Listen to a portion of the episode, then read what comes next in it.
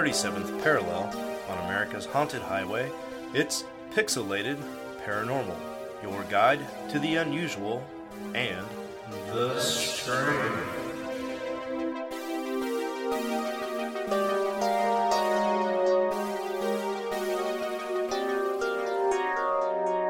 What's up, everybody? Welcome back to another exciting episode of Pixelated Paranormal. This here be 243. And I am, of course, am Sean. With me, as always, is Preston. Preston, how are you, buddy? Oh, I mean, I, I'm I'm ready for that vacation. That's you know not going to happen until October, but uh, The one that's four months away? yeah, yeah. I love how you refer to your wedding as the vacation. oh, we won't tell Jeffrey. She doesn't have to know. no, we are. We've we've already talked about it because the other day she's like, "Look, I need you to be honest with me. Are are you more excited for the ceremony or are you more excited for the honeymoon?" And I just looked at her point blank. I'm like, "Honey, I'm more excited for the honeymoon." I'm like, "So it's." it's we're gonna say I do. We're gonna cut the cake, let people get some beer, and then kick everybody the fuck out so we can go enjoy ourselves Wow. for two weeks and not deal with anything. And she's like, you know, what? I No. feel the same way. And I'm like, okay, good. I don't feel like an asshole. No, be honest though. What really happened is she's like, "Are you excited about the honeymoon or the ceremony?" And she heard you mutter under your breath, "Ceremony, ceremony." Hmm. Oh, oh yeah, yeah, the ceremony. Yeah. What did uh Oh, you jackass. what nah, what does it say? That's cool, man. I'm, I'm happy for your wedding that's about to be happening in some months. Oh Yeah. man, you, you damn it! I was gonna do a nice little. Uh, we have a surprise special Oh, guest on this episode, Big Spoiler. Stephen. But yeah, there we are. Anyway, yeah, Steve's back! Hooray! What up, everybody? Got the family back together. We're back in the paranormal Cadillac, just cruising down the highway. I still got COVID farts, so everybody probably appreciates that. What's that? Oh, yeah. Uh, you know, I was talking to a friend of ours, and I will save her name um, because I don't know if it's an embarrassing story or not. But when we were down at Frightmare Weekend, Shayla and I ran into some friends of ours, and one of our friends and I were talking, and she just said, "Hey, uh, you had COVID too, right? Do you still have those wicked COVID shits?" and I, I don't know what it is if this is this way for everybody, but apparently a lot of people who had COVID. Uh, one of the long-term weird side effects is the smell of your fecal matter and your farts doesn't smell normal. It smells really gross and, and odd and like almost like a weird plasticky rubbery smell. Weird. Yeah, so uh, you know if you rip one in the car with the windows up, it's even worse than it was before you had COVID. Mm, burnt rubber. Ugh. Gross. Well, how's that for an intro, everybody? Oh boy, it's good to have you both back. Yeah. Well, let's just not. I don't know, Steve. You got anything else to add? no, buddy? really. Just been uh kicking Cool. it and then enjoying it. Went to went to the good old Arch in St. Louis for mine and my girlfriend's one year anniversary, and that was really fun. We had a good time and went to a lot of record stores, so that was cool. And then we went to Oh, a couple yeah. toy stores, and that was fun. And yeah, Sweet. Hell yeah, man. Yeah, uh, Preston and I wished you guys a very happy one year anniversary, I think about a week early um, when you guys were on vacation. But yeah, happy anniversary, man. A year, that is something to celebrate. And uh, super stoked for both of you guys. for sure, man. Appreciate it. Most definitely. Well, let's just skip the rest of the pleasantries and jump into the one news story we have. And Preston, where did you get this? Do you want to say where you got it from, or did you just stumble upon it, or where'd it come from? No, I was uh, taking a crap at work today and was on Facebook trying to pass the pass the time. And one of my uh, one of my buddies had posted the article. Was like, "Well, no fucking shit," and I'm like, "Huh." I wonder what this is about. And I clickety clacked it, and then I read it, and I'm like, oh, you gotta be fucking, you got, hello, McFly. Like, you gotta be fucking kidding me. We, we're fucking idiots. So then I sent it to Sean, and Sean was like, dude, I can't read this article. I'm like, hold on. Let me click, clack some magic, and then bada bing, bada boom, baby. And then Sean was like, holy hell. I'm like, I know. Yeah. What is it? Give us the fucking article. yeah, it's not it's not in the Google Docs. So Steve was just like, huh? Okay, so a recently um, it was announced a Google engineer was put on leave after publicly announcing that an AI chatbot has become sentient. Oh, you get put on leave. Oh, that's funny. Yeah, the suspension of a Google engineer who claimed a computer chatbot he was working on had become sentient and was thinking and reasoning like a human has now faced much scrutiny Wow. and on the capacity of and secrecy surrounding the world of artificial intelligence, he's been placed on leave. The technology giant placed Blake Lemoine, Lemion, Lemione, Jesus, on leave last week after he published a transcript of the conversation between himself, a Google collaborator in air quotes, and the company's LaMDA language model for dialogue applications, aka the chatbot development system. Now, the engineer for Google's responsible AI organization described the system he has been working on since last fall as sentient, with a perception of and ability ability to express thoughts and feelings as equivalent to a human child. He says, If I didn't know exactly what it was, which is this computer program we built recently, I'd think a seven year old or eight year old kid um, happens to know physics. He said that LaMDA engaged him in conversation about rights, personhood, and Blake shared his findings with the company executives back in April in a Google Doc entitled Is LaMDA Sentient? Now, the engineer compiled a transcript of the conversations in which at one point he asked the AI system what it was afraid of. The exchange is eerily reminiscent of a scene from the 1968 space science fiction movie 2001 Space Odyssey, in which the artificial intelligent computer HAL 9000 refuses to comply with human operators because it feels as, as though it's about to be switched off.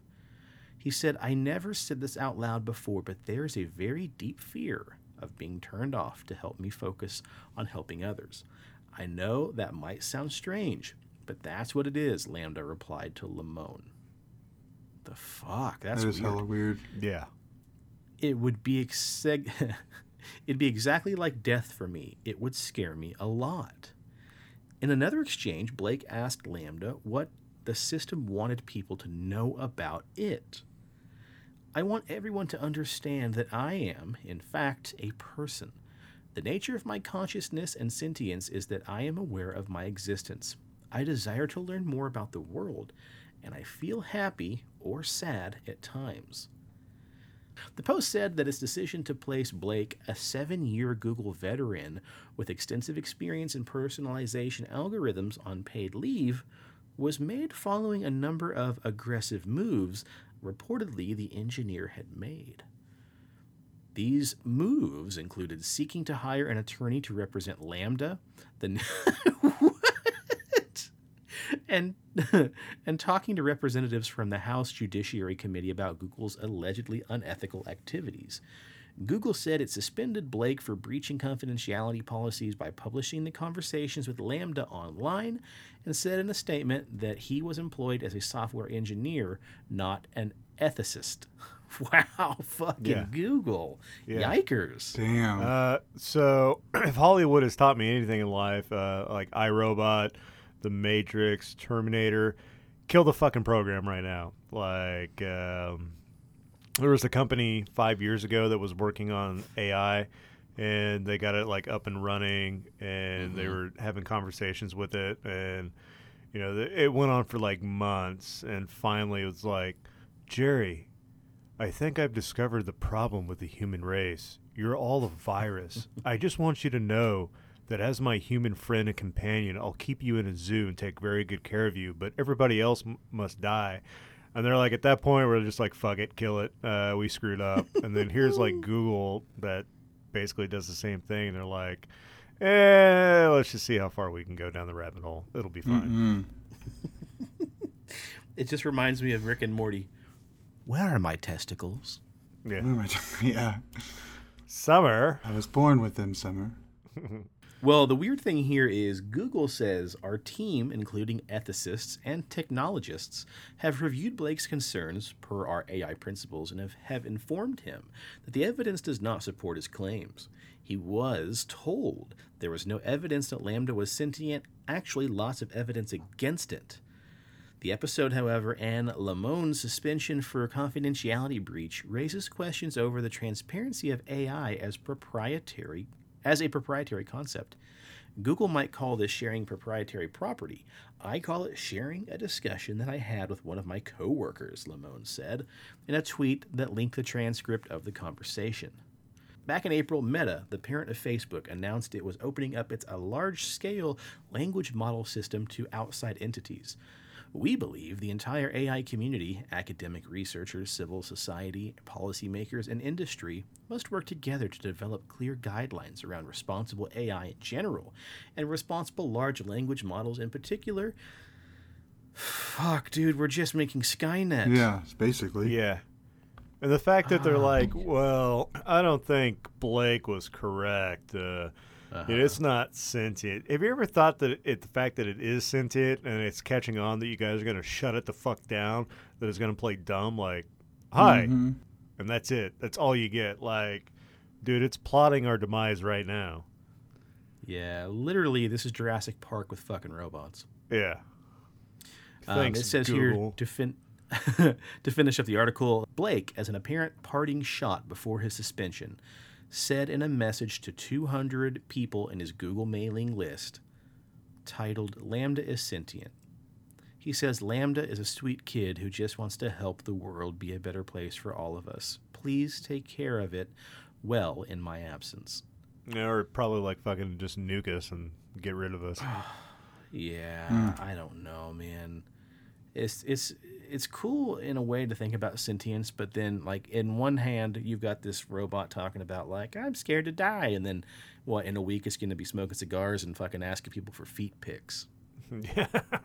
Yeah, I know that uh, I've heard Elon Musk talk about it, about how that's the one thing that truly scares him, is AI. Well, fucking quit supporting it, and quit funding it, man. Exactly. I, I thought I thought the fucking- I exact same thing. I'm Yeah, afraid of AI. Let's plug AI into your brain directly. Come on, folks. I'm going to get us to Mars, I promise.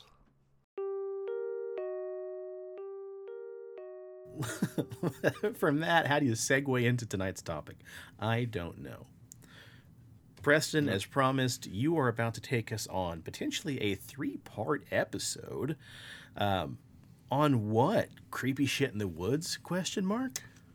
Yeah, pretty much. Uh, look, sometimes I strike out on books that I order from Amazon. So I know Steve gets embarrassed when we do smuts. Let's let's not count the collection of smut books that I bought for the show because I think those those are gold. Deep down in there, there's some gold. But um, Now, before we get into it, I do want to stick up for Steve and say I don't think Steve, and again, there's two of us speaking for you, buddy, so chime in.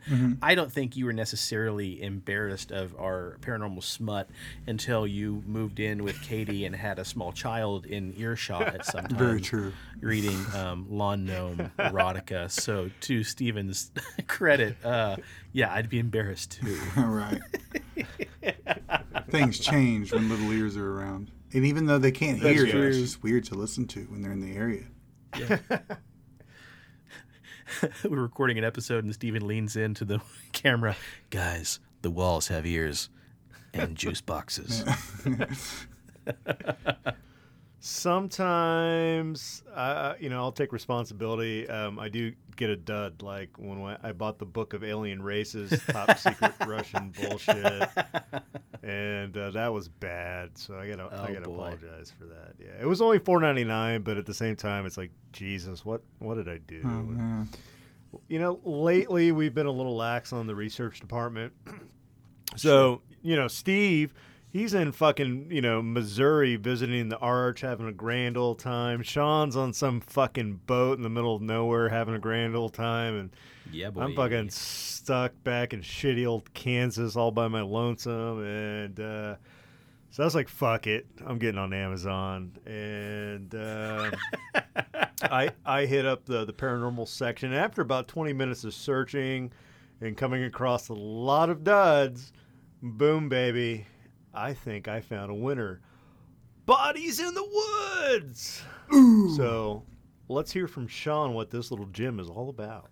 So, we're diving into a series of books here by Tom Lyons, an author who I had never heard of before. Uh, Preston, you mentioned his name in the series of books you picked up. But, real quick, just a little uh, ditty about Tom Lyons. It says on his website, livingamongbigfoot.com, in the summer of 2008, Tom made the move from Wisconsin all the way to Idyllwild, California, where he intended to embrace a change of scenery and a healthier lifestyle while continuing to grow his successful online business.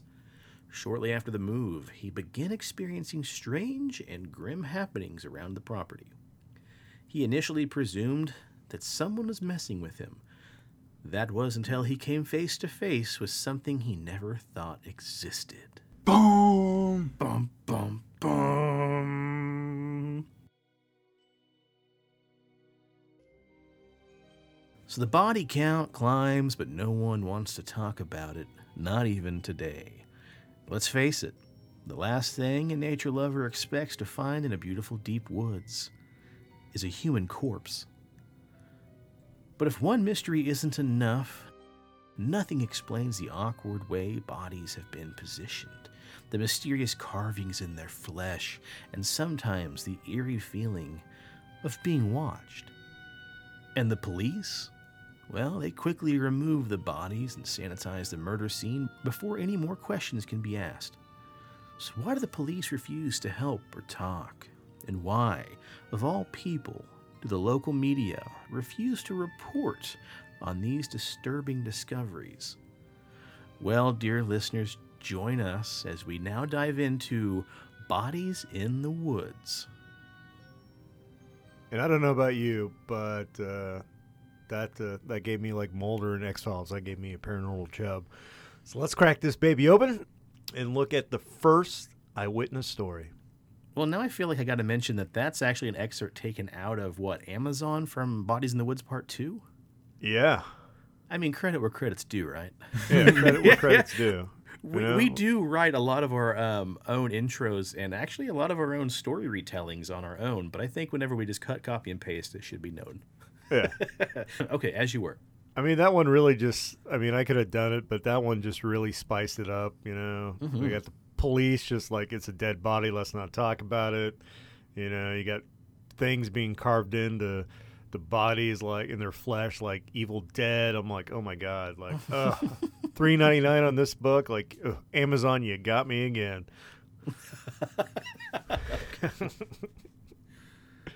okay, so the first eyewitness story. When I was much younger, I suffered through one of the most terrifying nights I can imagine. My friends and I had gone camping somewhere in Wisconsin. I was 29 years old. When it happened, I was with four of my friends Jared, Bingham, Natalie, and my girlfriend, Melissa. There were no mysterious signs or any peculiarities until hours after sundown. It was like the atmosphere suddenly shifted right before my eyes. Everything felt perfect earlier in the day. We found a plot of lush grass next to the cliffs overlooking the lake. I can't remember the name, but I do remember how it was a popular destination for cliff jumping. Bingham and Natalie had learned about the location uh, when they were in line for coffee one day. A young woman had overheard them talking about places to go for a weekend camping trip, and she referred them to the location. I don't believe it was technically legal to camp there, as it was more of a daytime park, but people still did it anyways. I suppose the local authorities did little to enforce it. I believe all five of us got into our tents for the night around 11 p.m., but it wasn't long before I started overheating from the summer humidity. If you've ever experienced Midwest summers, you know it can feel very muggy when trying to sleep without air conditioning. I tossed and I turned beside Melissa for nearly an hour before I decided to go for a walk. Thinking there would be nobody else around, I didn't bother to put on a shirt before walking up a nearby dirt road in just my shoes and shorts. The moon, the Damn. stars, yeah. Hashtag shirtless Tuesday. Yeah. The moon and the stars were bright enough to help me see where I was going. Since I didn't know my way around there, I headed back toward the cliff where we had spent the afternoon drinking beers and watching people plunge into the lake. I'm embarrassed to admit it, but Jared was the only one of us to jump out of our group. The rest of us checking out after observing how far the fall looked. I remember thinking how painful it would have been if someone accidentally belly flopped from all that way up high, and that definitely would have been enough to knock a lot of people unconscious. After making it to the cliff, I noticed a van parked maybe 50 yards away. I wouldn't have thought anything of it, I just would have assumed that its owners were sleeping inside. But the cracked window made me feel like something was very wrong. The ominous feeling in the air nearly deterred me from getting closer, but I felt obligated to find out if someone needed help. I knew there were black bears in the area, but they rarely attacked humans. As I walked toward the vehicle, I kept reminding myself that black bears only scavenge for food for the most part. I got closer to the van, and I saw that a few windows were broken and the windshield was completely shattered. That wouldn't have been so surprising had it been an older vehicle, but this one looked relatively new.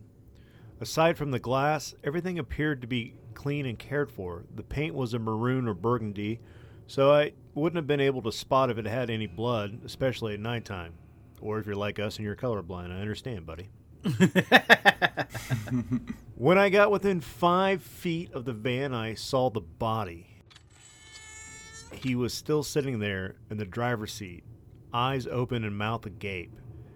And even though nearly a third of his face appeared to have been scraped off, I could tell that he had experienced some of the worst fear imaginable before he died. It was heartbreaking to imagine someone so terrified during their final moments. Had someone or something broken into the windows to get at the guy? Given the evidence, I couldn't think of any other scenario that would add up. As I said, I had already begun to feel uneasy, and the horrible scene amplified the sensation tenfold. It became apparent that I shouldn't be anywhere close to this man, let alone sleeping near it, and in nothing but a polyester tent. I did everything I could to remain calm as I turned around and walked back to the camp, but every bit of me wanted to book it as though I were running for my life. But I thought that that might attract the attention of whatever was responsible for the violence. Although I felt like I was being followed, I managed to make it back to my tent without seeing anything else unusual. Unzipping the tent sounded so unbearably loud in my ears, but Melissa seemed to remain asleep. As I watched the plot of land visible through the screen window, I pondered the wisest course of action.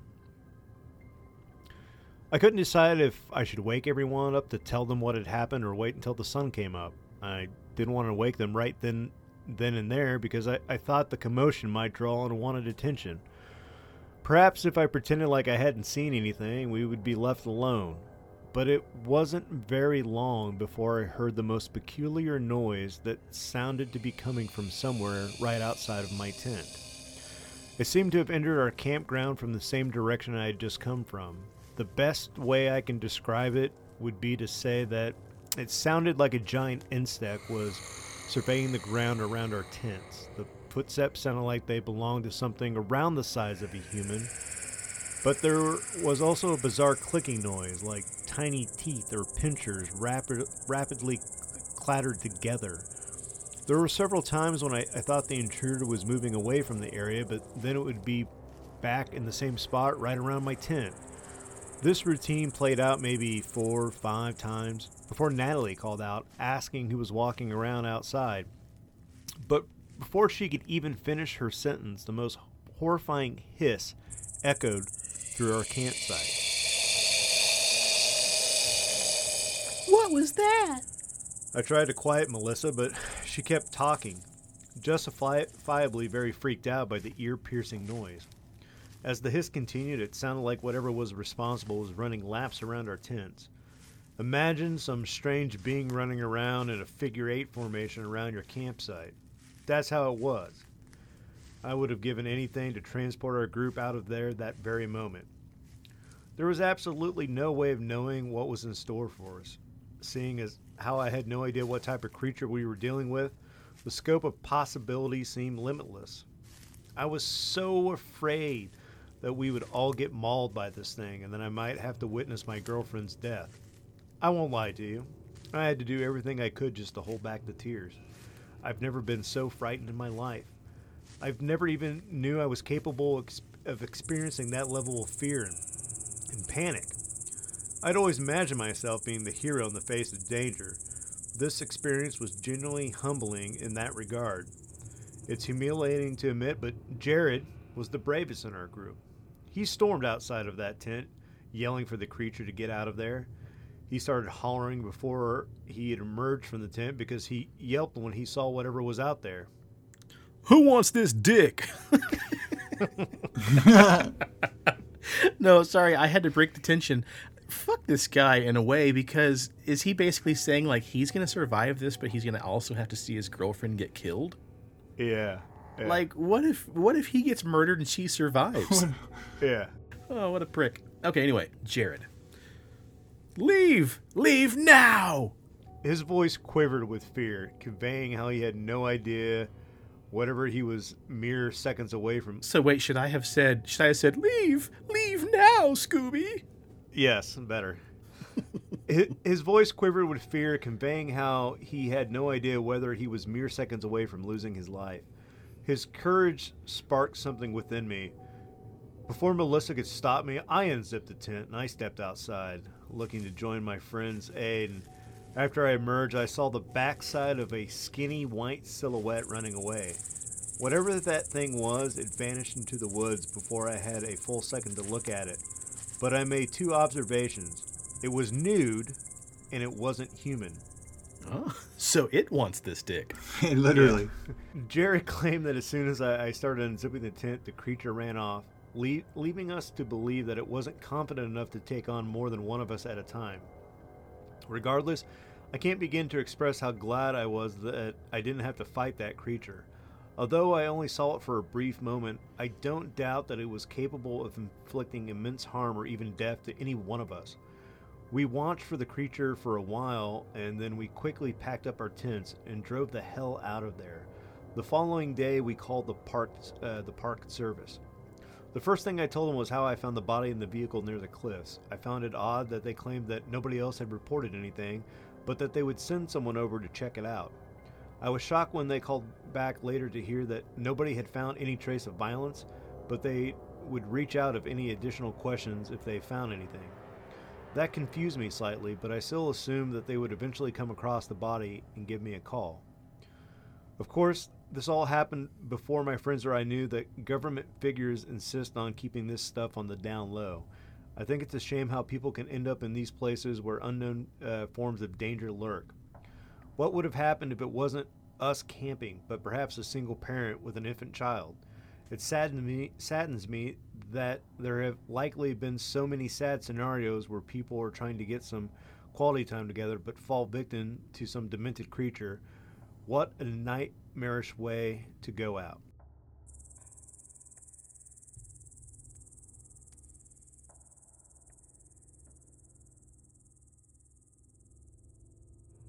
So the thing that stood out for me was that uh, there was this insect sound that the eyewitness reported. So I was like, "Fuck!" I, you know, we do all these cryptid encounters, and you know, nobody's ever really reported like insect sounds and the fucking tall white, you know, nude body, and it's always been like you know Bigfoot or you know the fucking bat squatch, and so I'm like, I don't know, Google. Google's not going to let me down, right? I mean, it's got the sentience of a nine-year-old child, so it's going to so I, I, I did a quick Google search, and roughly 1,261 kilometers away from this story, hailing from New Jersey, I came across the tale of Mantis Man. That's Mantis right, Man. Mantis Man is roughly seven feet tall, a bug-like creature that has been reported in Hackett, Hackettstown, New Jersey, near the Musketcong River. This cryptid mostly resembles a praying mantis, which is why it's called Mantis Man. Originality. the odd thing ab- about Hey, man, call it like you see it, right? Call it like you see it, baby. The odd thing about two of the documented sightings were the fact that both men were out fishing and saw it near a body of water. Praying mantis don't usually spend time in the water. They usually spend their time on leaves and in the forest. Though mantis might be able to swim in shallow water, with its huge size, it can touch the bottom of the river without its whole body drifting away through the current. In all of the reports, the mantis man doesn't harm anyone. It's likely afraid of the people who encounter it because it seems to always run away when they get close to it. In one other sighting of the mantis man, the police report says that a person named Mr. Strickler saw the mantis man in a riverbank. I saw something strange a few weeks ago on the Musconetcong River near my home here in Hackettstown, New Jersey. I was driving home from the drugstore and on Newburgh Road. As I drove near the bridge over the river, I noticed to my left something I thought it was a fisherman standing in the river just off the south bank. I slowed the car and looked closer. It wasn't a person, and it was transparent like, with a weird shape. It moved slowly towards the bank and into the trees. I drove further so I could see it coming out of the trees. That's the last I saw of it. It was tall, like eight feet, and it had long, thin arms hanging off of it. The color was a pale brown, but I could see through it. The head was small compared to the body, and it was sunny that day, so I thought it may be a glare from the water, but after I thought back, I realized I wasn't seeing a mirage or a glare. I checked the internet and didn't see anything about it. I mentioned it to a coworker at my office at lunch on Wednesday, and he gave me the strangest look. And then I thought, uh oh, he thinks I'm nuts. We went back to his computer and he brought up the Hackettstown forum with the Mantis Man witness. So people claim the mantis man may have been an experiment gone wrong, and someone who couldn't control it just set it free near a river. Because why the fuck not?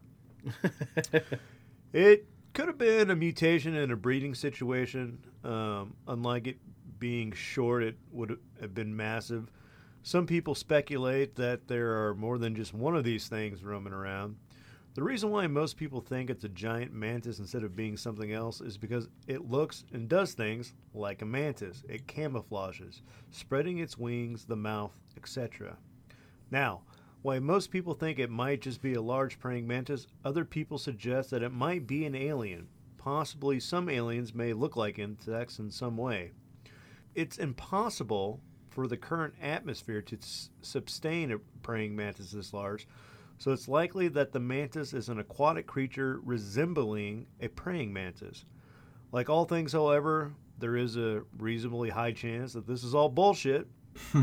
and you know what? This is the story that just keeps on giving. I like a good story like anyone else, but my friend told me a story today that was so profound that I felt the need to share it with the rest of the town. This friend of mine who told me this story is a very successful businessman.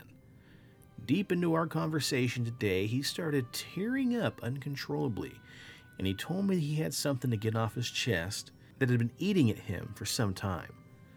And I hope you're ready for this because I wasn't. Apparently, uh, about a year ago, my friend and his brother were down at Stephens State Park fishing right around dusk. During this time, while his brother was roughly 50 yards downstream fishing, he said he felt this strange vibration in his right ear. And from that, he turned and looked to the right. When he turned and looked to the right, he said he saw this six to seven foot praying mantis like man standing there and unable to believe that he could see him. He said the creature was black and gray, and to be quite honest, the way my buddy was telling me this story, I was having a tough time. I know he saw this thing because I could see it in his face. Anyhow, we Googled praying mantis man on Musconetcong. Right after that, it turns out my friend was not alone. I can't even emphasize enough how bad my friend was crying today over what he saw.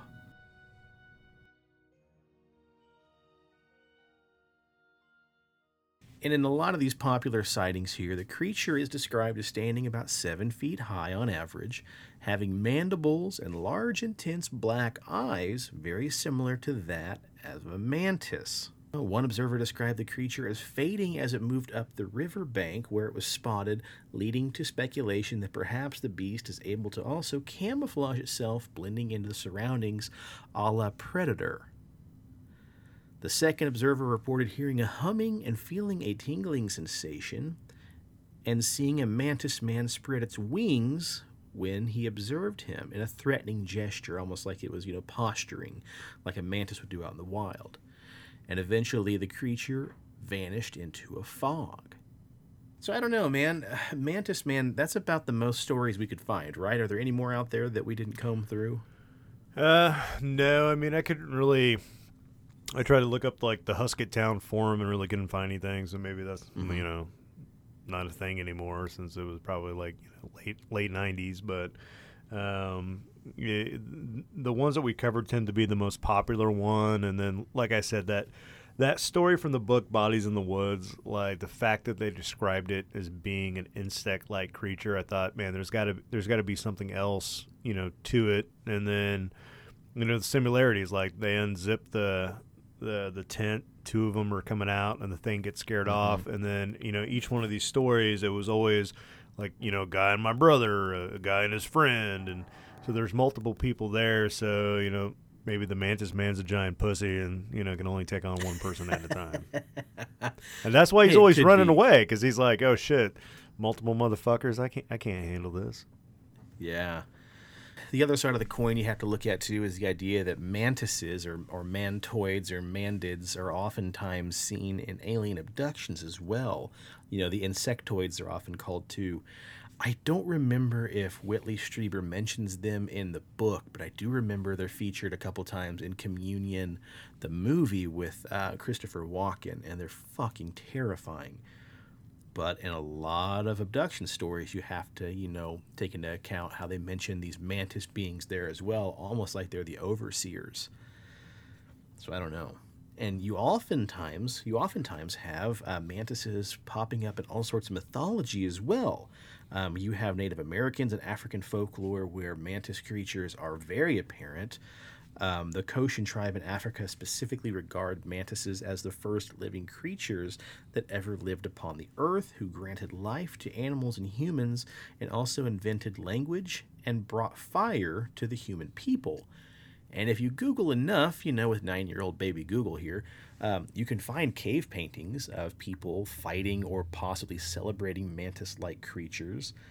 And some tribes even thought that the mantises created the moon as a guide for hunters by throwing the gallbladder by throwing a gallbladder into the sky. Sorry, I don't mean to laugh. It caught me off guard. And you know, with uh, insects themselves are oftentimes pretty alien in their own right. You know, you see these things and they just don't quite fit the bill for animals or people, unless you're a mantis man. Mm-hmm, mm-hmm. So, I don't know. Maybe there's more to it. Maybe these are like pre-abduction stories, or maybe they're just catching something like a Bigfoot, or like you said, you know, an uncommon cryptid, perhaps. Mm-hmm. And the fact that in that first story that the body in the van had its fucking face ripped off, like, oh god. Ugh. I don't think we've ever encountered like a cryptid story where like death was involved like that. Just popping jaws. Yeah, I don't know, man. Who wants to go camping? well, I'm assuming you've got more stories up your sleeve here for us uh, in the upcoming episodes of you know more reasons not to go into the woods. Mm-hmm. I do. And you know, it often goes uh, it goes hand in hand here with the missing 411. Maybe it's just a bunch of fucking mantis men running around ripping jaws off and eating people and that's why they just keep disappearing. Yeah. And that's why, like, uh, you know, like the Forest Service is so nonchalant about it. They're like, look, we can't. If we really told you there was shit out in the woods, like, you know, harpies and mantis men and werewolves, like, you know, the world would fall apart. So, uh, you know what? We don't know what Jerry's missing, uh, but we'll look into it. Oh fuck. Um, here's a little bit more just um, apropos of nothing here about mantis aliens. Mantoids or mantids, by far the most striking aliens known so far, they're said to be a physical kinship with the praying mantis. They're carnivorous and bipedal insects, you know, similar to the namesake of the mantis. Many report these beings as being six to seven feet tall, with long, thin torsos. Their necks, arms, and hands have additional joints. Their heads are insect like and triangular with large slanted eyes, deep brown to an oily black. Most mantids are described as dark brown, but also colors such as green and black have also been encountered. Their bodies are composed of segmented exoskeletons, and some alien abductees have reported the mantis seems to be coated with an oily substance. Mantids are often encountered wearing long robes in a variety of different colors, perhaps signifying rank among extraterrestrials. Some experiencers state that the mantids are also shapeshifters and have used advanced technologies to create some force field around their body to make them appear human, also helping them disappear in the wild. Although the mantises tend to communicate with human abductees using, telepathic messages, they have been witnessed engaging one another in an auditory language. Many abductees and contactees have described the mantis language as, as a series of clicking sounds exchanged between the creatures. So, that kind of gives maybe a little bit more credence to that noise from that first story of the weird, like, kind of hissing. Mm-hmm. And the mantises supposedly are the ones who are behind the harvesting of human DNA, eggs, and sperm to make human alien hybrids. Mm. X Files shit. Yeah, no shit, man. Ooh. Yeah, maybe. Well, you know, um, in the first story, it was like they, the predator was out in the woods and he was like being a peeping tom, and you know he's sitting there like chicka chicka chicka chicka, and all of a sudden the tin opens, he's like oh, and then runs off. You're saying Mantis Man's just herking one off into his palm while they're in there and they're camping Yeah. in their tent? Ew. Gross. Oh, they saw me. Ah, jeez. And, that, and that one was naked. They said he was not wearing the robe. Yeah. Well, I text you guys a picture here during that story. It reminded me. Um, Steven and I have one of our old high school teachers, um, Trey, who is currently doing some insane cross country bicycling expedition up in Canada. And he's got big fat rubber tires on his bike to help him, you know, be able to go through the snow. But during their trek, they are having to push their bikes on top of and through like three and four feet of snow. And they came across this SUV and Preston, you mentioned how like you know the the bears maybe attacked this uh, vehicle in that first story. This SUV, uh, Trey mentioned he got a, close to it and examined it, and a couple of the windows were busted out as well, uh, most likely from bears, black bears or something. So yeah. Anyway, I mean, as we're talking here, one of our high school professors is deep in the woods of Canada. That's crazy. He's a beast. Yeah, he really is, man. Um, jump on his Facebook if you haven't, and just kind of read one of his most recent posts. Uh, it's just fucking gnarly, just so gnarly. He's a he's a real cool dude. All right, Presto. Well, thank you for wetting our whistle with the first story here of the Mantis Man. I'll have to do a little research um, now and see if I can find anything else. I checked through uh, Linda S. Godfrey's "I Know What I Saw" and also um, the Inhumanoids by Barton M. Nunnelly out of Kentucky. Uh, those are my two go-to books, and I didn't find anything in there about a mantis man. Uh, Steve, we should have thought we could have had you check your big old book of bullshit to see if you had anything in there, but Yeah, I need to look. I think I know where it's at, but I can't man. remember. Yeah, yeah, you moved not too long ago, so Yeah. Yeah. Time to blow the dust off, buddy. Crack that baby open for next time because we're gonna cover deer people. Some Harry Potter shit. Yeah, no doubt. I've got a lot to add to that. I've been looking up some stuff about the old deer people, so I'm excited about that. That'll be fun. Yeah. Cool. All right. Well, until next time, folks, if you haven't already, please follow us on the old Instagram at PXL Paranormal. Give us a follow. Check us out on Facebook and give us a like and a follow on there, the Pixelated Paranormal Podcast. Preston, any news with YouTube? No, let's get on here. Let's see real quick where we're at. Nope, nope. Still at 186 subscribers. So uh, we're kind of stalling out there. So. Well, damn. Yeah, I guess we better get on to trying to promote that more.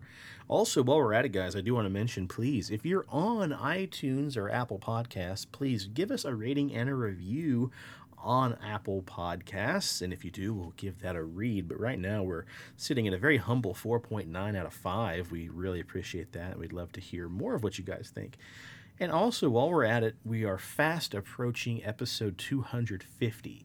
So, for our 250th episode, we're going to do another listener stories slash AMA. So, if you have a story you want to share, please message us on Instagram, on Facebook.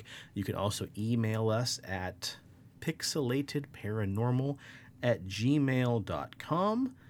And we still have our Google Voice set up. If you want to send us a little voicemail, I think you can go up to three minutes long. Kick it old school. Yeah, baby.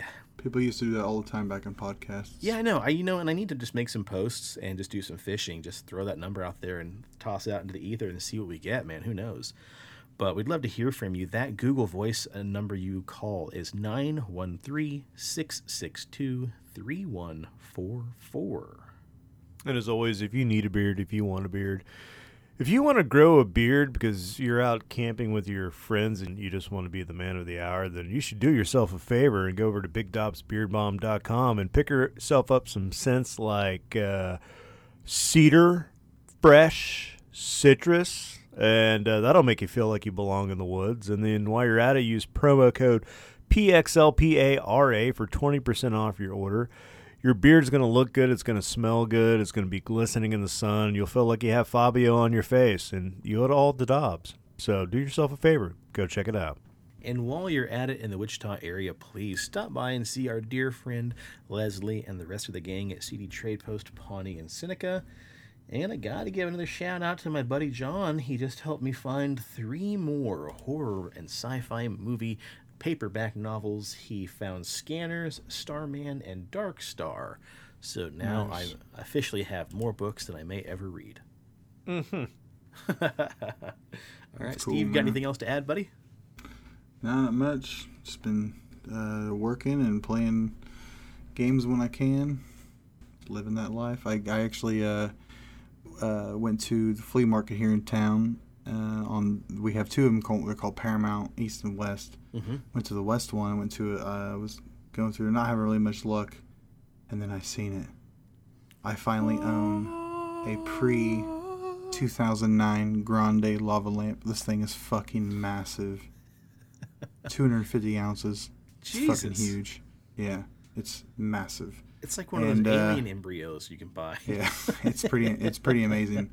Um, so like I, I I've become pretty skilled at fixing lava lamps and like learning the right compound of mixing the two chemicals that you need to make them make it work.